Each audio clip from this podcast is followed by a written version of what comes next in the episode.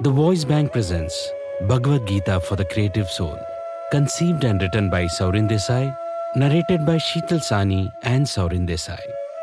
This interpretation of the Bhagavad Gita is not scholarly or literal, but personal and creative, with no intent to hurt the sentiments of any individual, community, or religion.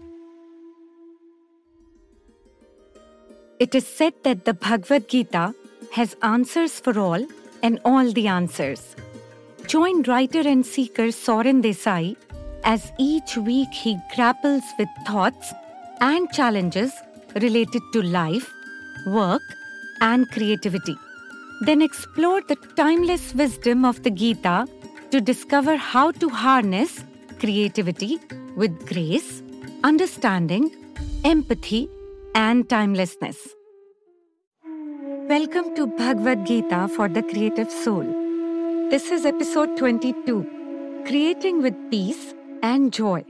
And Saurin is figuring out how to work from a space of happiness and harmony, rather than duty and responsibility.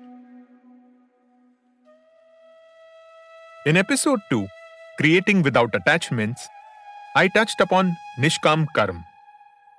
This is selfless action, or detached involvement, and is neither negative nor indifferent. But the opposite of indifference is love. And that is where I want to operate from. A love for life and for creation, on a path that is guided by joy and peace. I do not subscribe to the philosophy that life is war. Yes, we have battles to fight, and it may feel as if that's all we do. And yes, Krishna narrates the Gita on the battlefield. But the Bhagavad Gita is a life guide for me, not a war guide. Life need not just be about duties and responsibilities. The following shlok shows how.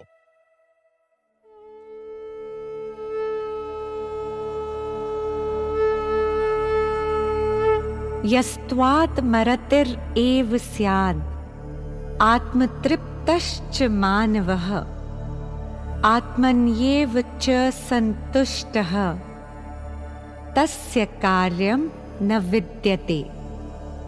Chapter 3, Verse 17. Those who take delight in the self and are content within the human form, their actions stem from joy and peace rather than duty and responsibility. The shlok suggests that creativity, and indeed life, blossoms from a deep sense of fulfillment, peace, and self-satisfaction. When I am content in my own existence and find genuine joy within myself, then I become a fertile ground for life and creativity to flourish. In this state, life does not feel forced and unnatural, and creativity spontaneously emerges as an expression of my inner self. My challenge with imposter syndrome, which I spoke about in episode 1, means that I have difficulty trusting my abilities and skills. I often go down the path of if only and end up comparing myself with not just writers and other creatives, but even those on a more materialistic path. I must stop doing this. And here are some action steps I can take. Put myself first. This means prioritizing my well-being and personal growth by building a routine and establishing them as habits. In episode 18, Making Creativity Easily Accessible, I emphasize Cal Newport's book as an ideal way to place myself first by engaging in deep work. Practicing self-care. Creating from a space of joy and peace requires me to take care of myself mentally and emotionally. I have begun daily practices of self-reflection, exercises, reading, and relaxation. And at the top of my read and implement list is Julia Cameron's The Artist's Way. Know my worth. In order to prioritize and practice self-care, I must first consider myself as worthy. In The Gifts of Imperfection, Brent Brown introduces wholehearted living, which revolves around engaging with my life from a place of worthiness. It involves cultivating the courage, compassion, and connections to wake up in the morning and think, no matter what gets done and how much is left undone, I am enough. It's going to bed each night knowing, yes, I am imperfect and vulnerable and sometimes afraid. But that doesn't change the truth that I am also brave and worthy of love and belonging. Know myself.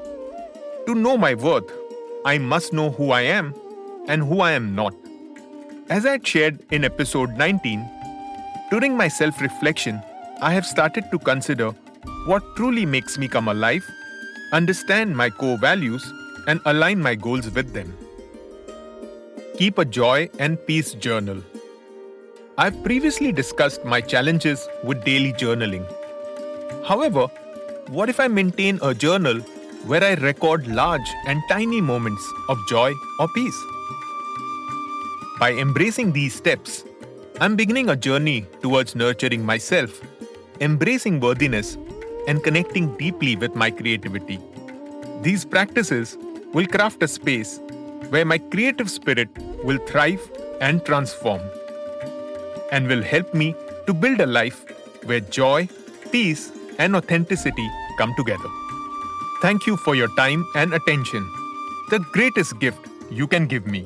I am Saurin Desai, and each week, I delve into the teachings of the Bhagavad Gita. Together, let's create a community of creative souls on this journey of self-discovery and growth. If you have any thoughts, questions, or feedback, reach me at GitaCreativeSoul@gmail.com. And from this moment onward, I am on a quest to work from a space of peace and joy rather than duty and responsibility.